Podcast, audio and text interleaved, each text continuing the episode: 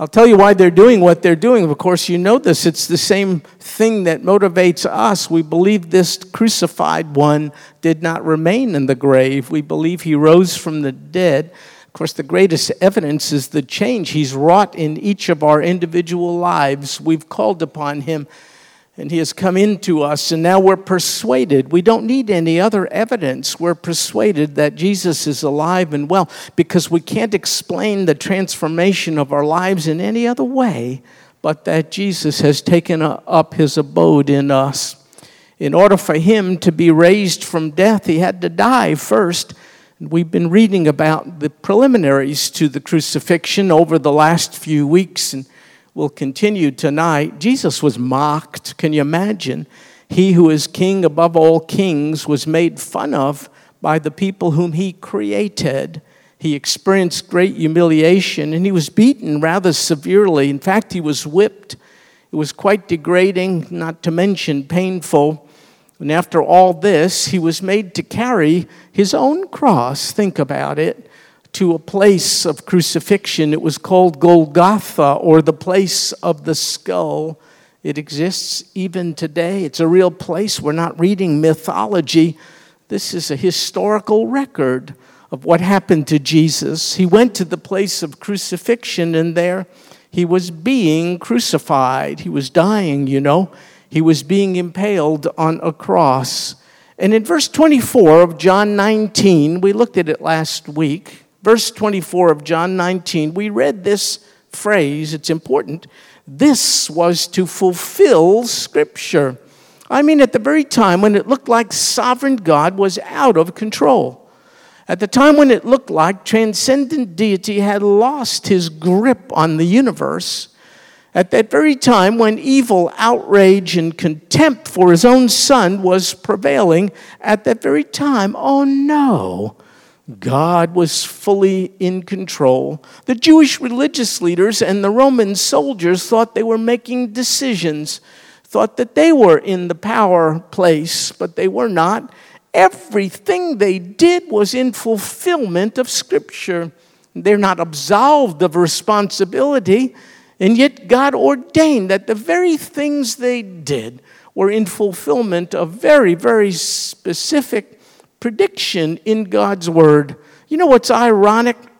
The Jewish religious leaders and the Roman soldiers, in the course of doing what they were doing, had no idea that what they were doing is to prove to us the reliability of Scripture. Everything they did was in fulfillment thereof. They didn't realize it, and so we read the phrase, this was to fulfill Scripture. Tonight we'll begin more specifically in verse 25 of chapter 19 of John's Gospel, where it says, Therefore, well, that's an interesting way to start a chapter. It obligates you to back up, doesn't it, that word? You've heard it said. You have to ask the question, What is the therefore there for?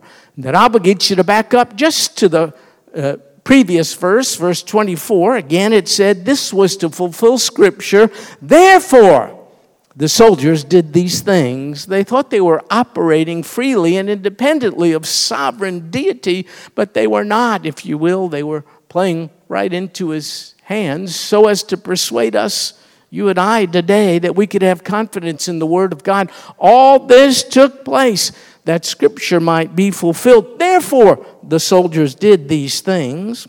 But I want you to notice something now. Again, in the midst of all this cruelty and contempt, in the midst of all this injustice, there's kind of a bright light in the text. There was a small group of faithful ones there at the foot of the cross while the Lord was being murdered. They were there at great personal risk, and they did so because they loved him. And love for Jesus moves us to make the kinds of sacrifices we would not ordinarily make. And so we read, but they were standing by the cross of Jesus, his mother. Think about it just for a second, would you please? There are some here I know who have been painfully preceded in death by a child. It's not something any of us would expect nor wish for. And for those of us who haven't experienced it, we never could fully relate to the experience of ones who have. Mary is one who has. There she stands at the foot of the cross, watching her firstborn son perish, die slowly right before her. It's his mother, Mary. Oh, she had been blessed, of course, to be the one who would give birth to the very Son of God. In fact, earlier on, an angel appeared to her and announced, Mary, you've been chosen by Almighty God to carry his Son in your womb. Mary was visited by magi from a different place, and they brought to her gifts to celebrate the birth of this special one. You know about this. They brought gold and frankincense and myrrh right to her door. And then eight days later, there was Mary and Joseph, the legal foster father of Jesus, the Son of God. The two of them, eight days after the birth of this special child, in keeping with Jewish custom, they were Jewish, you know they brought him to the temple in order for him to be circumcised. That's what happened. And while there, they ran into someone named Shimon or Simeon. And Simeon, this older man, pronounced the prophecy uh, uh, over them at the time. And by God's grace, it's recorded, preserved for us down to this very day, 2,000 years later. We can read it. Here it is in Luke chapter 2, verses 34 35. And Shimon, Simeon, blessed them and said to Mary, his mother, the Lord's mother, Behold, this child is appointed for the fall and rise of many in Israel, and for a sign to be opposed. And then he said, And the sword will pierce even your own soul. I don't know to what extent Mary could comprehend that puzzling statement. But now, some 30 plus years later, she understood full well what Simeon meant when he said, A sword will pierce even your own soul. There she stood looking up to her firstborn son as he was dying. It was a process, the crucifixion, you know. As he was in the process of dying, gasping, and soon to utter his last breath right before Mary. She's one woman at the cross, and now here's a second, according to the text, his mother's sister. What we know from other gospel accounts, her name was Salome. And she, you might be surprised to know, was the mother of James and John. They were called the sons of thunder. They were rough characters, but they changed. She was the mother of James and John, the very John whose story we've been reading about for a long time now. John is the son of this particular lady, and she's there at the cross as well. There's a third woman also. Look, her name is Mary, the wife of Clopas. She was the mother of Yaakov, Jacob, otherwise known as James, the person who wrote the letter, the book of James. He later became, James did, one of this Jesus' most devoted apostles. And then there's a fourth woman there, and her name is Mary Magdalene. Have you heard of her? Luke chapter 8 tells us she was demonized. I hope you don't worship demons, but I hope you believe they exist. I mean, they do. The very book that tells us about angels tells us about demons. It's a package deal. You can't believe bits and pieces of the Bible. Somehow she came to be under the influence of multiple demons, they were cast out of her. Do you know, popular opinion of Mary Magdalene is that she was a prostitute. I would like to challenge you to show me one verse of scripture that supports that. It's just one of those things that somehow has become the traditional point of view in our churches, and yet I challenge you to find me any biblical substantiation for it. Folks, there's no biblical evidence that she was a prostitute at all. Oh, yes, a needy woman, but not a prostitute. You want to know what else is a theory that's going around, particularly in this horrific book called the Da Vinci Code? It says that Mary married Jesus Folks, you can read what you want. It's a free country, but why do you want to read certain things that you do? When I want to know about truth, particularly about the Lord Jesus, I'm not reading a fictional account called the Da Vinci Code. I have at least four Gospels to tell me, and many other books of the Bible to tell me about the Lord Jesus. There's no evidence, not one bit of scriptural evidence pointing to the fact that Mary Magdalene was a prostitute nor that she was married to the Lord Jesus. Do you mind if I say that's blasphemy?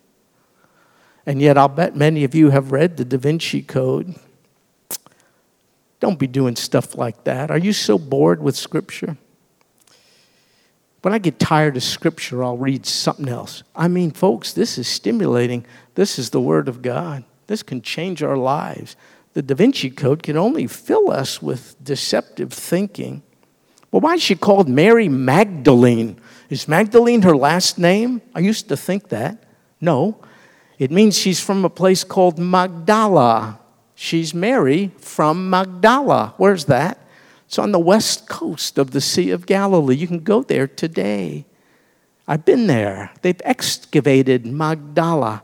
It's fascinating. They've uncovered a synagogue there. Undoubtedly, it's one in which the Lord Himself attended. So she's Mary from Magdala. She's one of the four. There's four women there. While all this is happening to the Lord Jesus, there were three Marys and a Salome. Three Marys? Yeah, Mary was a very common name in that day, but it wasn't Mary, it was Miriam or Miriam. Where did we get Mary? Well, I've told you this before, and I'm going to tell you again. There was a time when it was thought the Bible is too Jewish, and so translators decided to retranslate Miriam to Mary. That's how it happened. They wanted to de Judaize the scriptures. Well, then you're going to have to argue with the Jewish Jesus. He was very Jewish. This lady, their name is Miriam. Why did so many, why were so many ladies named Miriam? Because that's the name of Moses' sister, as you remember. She was highly thought of. And so a lot of parents wanted their daughters to be named Miriam after Moses' sister. So you have four women standing quite courageously here at the foot of the cross, four women and one lone man his name is Yochanan or John. It's the very John whose gospel account we've been poring over for the last years now, actually. John was an eyewitness to all of this, and he's recording it for us. So, four women, women, one man. Where are the other men? Well, it was quite dangerous to be associated with a criminal convicted and condemned by Rome and I suppose the other followers of the Lord Jesus didn't want to take a risk, and so they were not there. But the women, the women were there. In fact, they were the last to leave the cross, and women were also at the place where the Lord was buried, weren't they? They came prepared to anoint his very body with spices. You know, in that day, there was much women could not do. Did you know women could not really credibly testify before the Sanhedrin, which was the Jewish government? If a woman wanted to testify, offer defense on behalf of this Yeshua, this Jesus, she would have no permission nor credibility in doing so. A woman in that particular day could not go before Pontius Pilate, the Roman leader, and plead on the Lord's behalf. A woman could not, a woman would not have the strength, of course, to go against the crazed crowd calling for him to be crucified. Women could not overpower these tough Roman guards. I'm telling you, in that day, there was much a woman could not do, but there was much women who loved Jesus could do. That they did. What they could do is follow the Lord Jesus. No one could keep them from doing it, and they did. What they could do is to honor him. Nobody could keep them from doing that, and they did. What they could do is to worship him. Nobody could keep them from doing so, and that they did. I bring it up because even today, in our day, there are limitations sadly placed upon some, even here, based on gender, based on skin color, based even on age. There are certain unjust limitations placed upon some of us with regard to what we could do, and those are injustices which must be confronted. But I hope, if you're in one of those categories, I hope you don't allow yourself to get so consumed and preoccupied with what you can't do that you're kept from doing what you can do. Here's what you can do you can follow the Lord Jesus. Nobody can keep you from doing that in your heart. Here's what you can do you can honor the Lord Jesus. There's no legislation, no prejudice, nor discrimination can impede your interest in honoring Him. You can worship Him. Nobody can keep you from doing that in your heart. Well, here's what happened now in verse 26 when Jesus, therefore, saw, if you can imagine it, saw his mother and the disciple whom he loved standing nearby, he said to his mother, Woman, behold your son. What a poignant moment if you can let your mind take you back to it, visualize it. Joseph at this point was probably deceased. That means Mary was a widow. She was a widow at this time. Her son, Jesus, is the one who had cared for her, but he was dying in front of her very eyes right now. But he had brothers and sisters, but they were not the best caregivers at this point because not a one of them yet was a believer. They didn't believe that their brother Yeshua was anything more than that. So, who then will care for Miriam? This was the Lord's concern, and I'm rather overwhelmed by this. You ought to be as well. He's dying He's naked. He's been scourged. He's bleeding from his forehead. A crown of thorns had been impaled upon him. He's been whipped. Maybe ribbons of skin characterize his back. He's trying to provide himself with some relief from the old rugged cross. So he's trying to lift himself off it and in the process of doing so, he's probably reopening the wounds on his back. It's hard for him to breathe now. He's uttered these words from the cross, but it couldn't have come easily. Soon he will die a death of asphyxiation, you see. And while there, he has deep concern for one whom he loved. He was concerned about her welfare. You've gotten colds and flus and minor afflictions like that, and at that time, nobody wants to be around you, do they? You're irritable and preoccupied. So am I with our ailment, but not this Jesus. Somehow, even at this extremity of need, he was able to look down and be concerned about the well being of the well being of Mary, who will care for her. She's a widow. Widows couldn't provide for themselves in that day. She could not work, it wasn't permitted. She could not seek an education, that too was quite limited. What would, there's no social service system, there's no survivor's benefits, social security, there's nothing like that at that particular time. And so he was concerned, deeply concerned about his widowed mother, and therefore, he referred to the one man who was there. He said of him, He's the disciple whom I love, the disciple whom Jesus loved. Do you know what his name is, that disciple? It's John, but it doesn't say it, does it? Do you know nowhere in John's gospel, there's 21 chapters, does he ever refer to himself by name? I think that's called meekness. Even John himself said in John chapter 3, verse 30, He must increase, but I must decrease. That's what he said. And so he doesn't even mention his name as re- he's recording this, but oh, I bet he treasured this. You know who I am? I'm, I'm the disciple whom Jesus loved. And so the Lord refers to him. Folks, Mary is to be respected.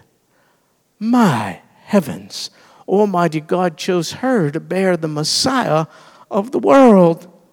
She was just a young teenager at the time. She went through so much. She is to be respected, but not worshiped. Hmm. Mary is not a supernatural being. Mary is not to be prayed to nor through. We also have no biblical basis for that. I know there are faith groups who do. I mean no offense. I just want to teach the Bible. There's no basis for that. Can you see the humanness of Mary here? She is a widow in distress and needs to be cared for. You know what Mary would scream out to us about now, if she could get through to us? She would say, Do not dare cast your burdens on me. I have been burdened. Cast your burdens on the Lord Jesus Christ. That's what she would say. And so the Lord said to her, Woman, behold your son. Some criticize Jesus here for referring to his mother this way Woman! Yeah, but they don't get it. The connotation of the term in that day was not a disrespectful one, it was an endearing one. Woman. He meant no disrespect. But why didn't he say mother? I'll tell you why. As he had done before, still he does it again. He has to persuade Mary that she has to accept him and recognize him in the same way everyone else does as her personal Savior and Lord. And so at this point, he moves past the temporary mother son relationship and reminds her in referring to his woman, she must acknowledge him to be the Son of God. Now, verse 27 then he said to the disciple, John, Behold your mother. He points her to John. Now he points John to her. And from that hour, the disciple took her into his own household. That's what it said. Once again, the Lord's brothers and sisters, they weren't there. They were in Galilee. They were in the north. And not only that, they weren't geographically separated only, they were spiritually separated. They would not be good caregivers for Mary. And therefore, since they weren't believers, oh, they will come to be believers, you know when? After the resurrection. Good night. That makes a difference in people's lives. But at this point, they didn't believe in him, and so the Lord couldn't entrust Mary to their care, and therefore he did to John. You know what I concluded from this? Sometimes, sadly, sometimes, right or wrong, the church family can be more supportive than one's biological family. It's hurtful at times but thank God for the church family. I remember when I accepted Jesus as my Savior, I had certain family members, you know what they did? They had a mock funeral for me and for my mother, who also accepted the Lord. They were coached by certain rabbis. They said, You must consider those traitors as if they are dead to you. And they were led in having a funeral as if we were dead. You know what that feels like? It's not good. It's a very hurtful feeling. But it wasn't overwhelmingly so because I had a church family. And as much as I loved my family by blood, I value my family through Jesus' blood even more. There's trouble in the local church. Whenever you put a bunch like us together, there's going to be challenges. But I don't know a better deal than to be part of a local church like this one. I visit, visited one of our members in a hospital bed today. She couldn't really speak too much, but she said, I'm so grateful for my church family. why I was visited by this one and that one, and I was called by this one and that. It was just rather amazing to me. So, in this case, Mary's well being was left not to her own children, but to John, a brother by faith. So, as we kind of draw to a close, I really want to emphasize a certain point. It's the overwhelming goodness, compassion, and faithfulness of Jesus Christ. I know we speak about that, but I really want to emphasize it here. You see, even as he was dying, bearing the sin of ones like you and I who don't deserve it, even as he was experiencing the outpouring of the Father's wrath for our sin, even then he selflessly was caring for those whom he loved. On one occasion, it applies to us because on one occasion, remember, he said, Who's my mother, brothers, and sisters? These who believe, you see.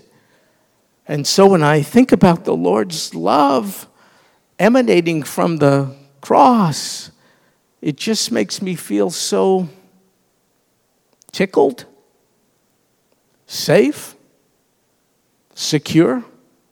I hope it does the same to you. We've been considering here the words of John. Would you allow me to share with you the words of Jeremiah? the words of Jeremiah, these that I'll share with you, were written some 600 years before the words of John, and in a book called Lamentations. What a non inviting title. But in a book called Lamentations, John said something quite overwhelming. It was a terrible time for Jeremiah and his people. You talk about instability and upheaval. Israel was besieged. The beloved capital, Jerusalem, Jerusalem, was set ablaze. People were being starved and then others carried off into enslavement. And in this context, Jeremiah and others, of course, were looking for hope and for help. And Jeremiah found it and penned it, the hope he had, in Lamentations chapter 3, verses 22 and 23. Listen to it. The Lord's loving kindnesses indeed never cease. Do you think that's a typo? Loving kindnesses? No, that's literal. The Lord's loves, plural, on purpose. It's not singular, it's manifold. The Lord's loving kindnesses indeed never cease. It is the Lord's loves Jeremiah is talking about, and it comes from this really magnificent Hebrew word. Listen to it chesed. Chesed. It's a magnificent word. It means the kind of love and faithfulness that is part and parcel of a covenant relationship. It would be likened to that of a husband and wife as they exchange their covenant vows. It is the Lord Jesus who is our heavenly husband saying to us, his bride, My loves are manifold with regard to you. I have a chesed love for you. People sin. God's people sin. Israel sinned. That's what brought upon the devastation Jeremiah was lamenting. And yet, based on a covenant of love with Almighty God, he makes it clear I'll not forsake you. In fact, not only do the Lord's loves for his own never cease, but his compassions never fail. Can you see again? The word compassions is pluralized. So, what you have here are loves and compassions. You have here, we can call it the plural of intensity. You can read about the intensity of Israel's great sin, but it's not nearly as intense as the manifold loves and compassions of God. Another way of saying it is where sin abounds, grace superabounds, you see. This word in Hebrew is rachamim, compassions. It's a beautiful word. It describes the tender love of a mother for a child, even a rebellious and wayward child. And God the Father takes on the feminine role here and says, I love you with a mothering love, and no mother in her right mind can ever let her child go. That's the love this God has for us. This is a love that's manifested from the cross. In fact, God's compassions, well, they are new every morning. You belong to Jesus, I take it. But have you ever wondered if you could push God so far that he would finally abandon you forever? The answer is no, because God's supply of loves and compassions is unlimited. In fact, his loves and compassions are new every morning. So, since this is true, every day for each of us is a fresh start. It's a new day. So, perhaps you and I have failed God the day before. Nonetheless, since God's loves and compassions never cease, we can continue on with Him each new day. His love, in other words, is as dependable as the scheduled appearances of the sun and moon. They mark our days. Just as sure and repetitive are they. That's how sure are the loves and compassions of old God. Of course, it was manifest most from the cross when Jesus uttered, he could hardly even speak, with almost literally his last breath when he uttered words of concern, you see. You know, his loves and compassions will always be there for you and I. And why? Is it because of you or I? No, on the contrary, not at all. It's because he is faithful. Jeremiah goes on to state this great is your faithfulness.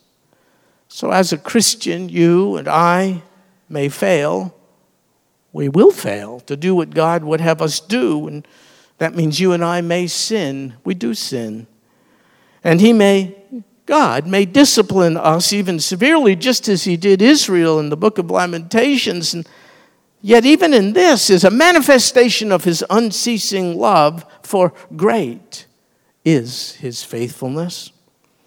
Now, this final Hebrew word, faithfulness, is the word emunah, from which we get the word amen when we pray and amen it, we're essentially saying this is most certainly true, this is reliable, this is certain of being accomplished. Amen and amen.